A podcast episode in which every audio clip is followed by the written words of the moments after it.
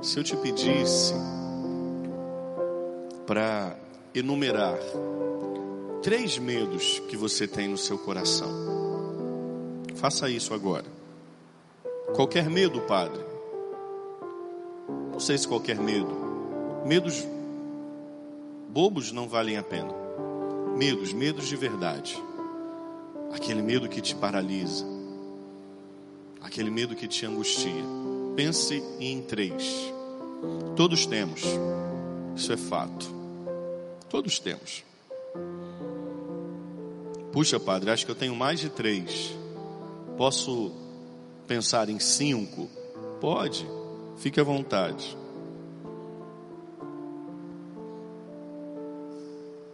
Conseguiu pensar?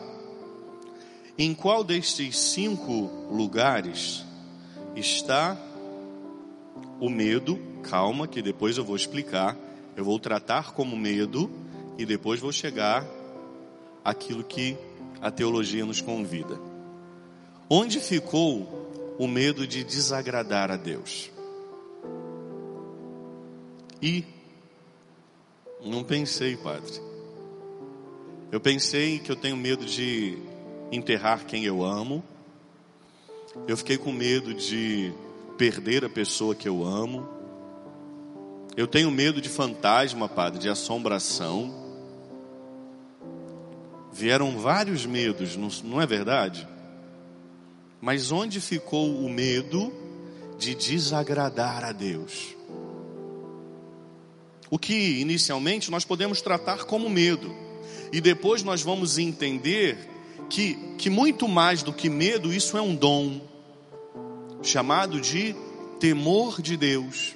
Um dos sete dons, aqueles que nós afloramos na crisma, e que nós recebemos em profusão. Esse temor de Deus, não, o temor de Deus não é medo de Deus. Até na palavra de João diz: onde há amor não há temor. João está dizendo, não é do, do dom, é do medo. Tem gente que tem medo de Deus, porque ouviu desde pequenininho que Deus castiga, que Deus tirano, malvado. Tem gente que tem medo de se aproximar de Deus. Não é esse medo. Eu pedi para que você elencasse os seus medos, para você perceber que muitas vezes nós não temos receio de perder a vida eterna. A gente tem medo de perder um montão de coisas temporais, aqui, agora. Assim somos nós seres humanos, pragmáticos, queremos por agora, para o momento, para o já, para o hoje. E aí a gente tem medo de perder essas coisas de hoje.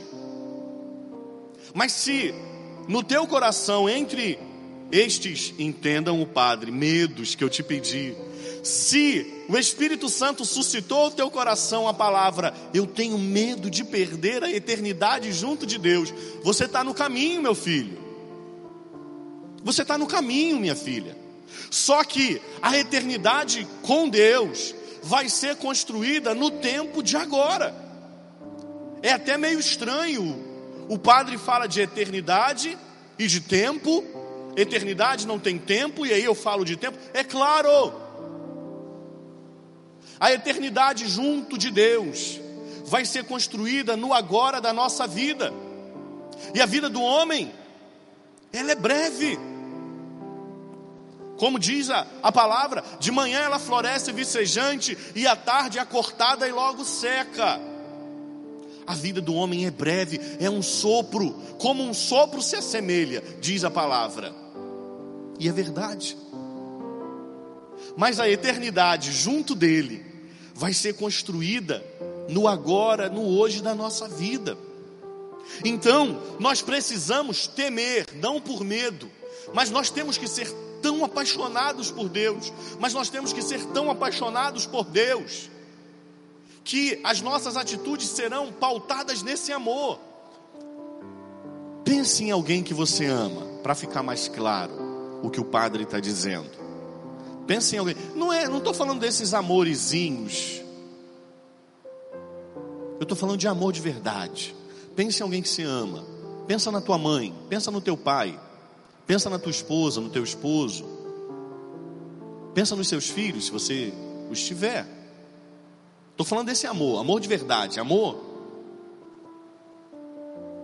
Quando você vai fazer algo em relação a essa pessoa, você pensa: eu acho que isso ela não vai gostar, eu não vou fazer.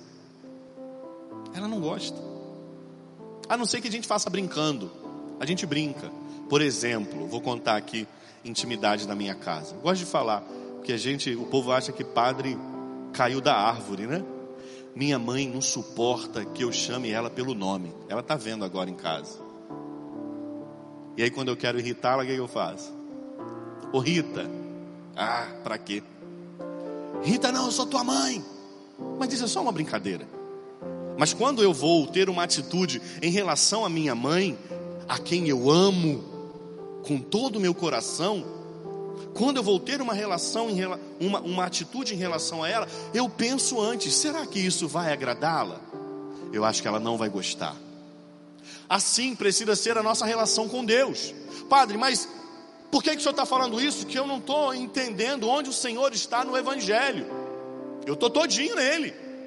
A gente continua aqui ó, no capítulo décimo do Evangelho de São Mateus. No domingo passado, Jesus que convida os doze para perto. Lembra? Jesus traz os doze para junto dele. Mas dizem assim: ó, o servo não é maior do que o seu senhor, não, hein? Se odiaram a mim, vão odiar também a vós. Olha o que, que Jesus está preparando aqueles homens. Jesus está dizendo assim: oh, oh, meus queridos, meus amados, se eles não aceitam a mim, eles não vão aceitar vocês. E aí o Senhor continua hoje com esse relato, dizendo também aos discípulos: Disse Jesus a seus apóstolos: Não tenhas medo dos homens, pois nada há de encoberto que não seja revelado, e nada há de escondido que não seja conhecido. O que vos digo na escuridão, dizei-o à luz do dia. O que o escutar é o pé do ouvido, proclamai-o sobre os telhados. O que, que Jesus está falando para eles aqui? Anunciem aquilo que vocês escutam de mim. Proclamem aquilo que vocês escutam de mim evangelizem, porque os doze andavam perto de Jesus, eles eram chegados de Jesus, eles ouviam coisas que os outros não ouviam. Então o que, que Jesus está falando para eles? Aquilo que eu falo com vocês na intimidade, torne claro.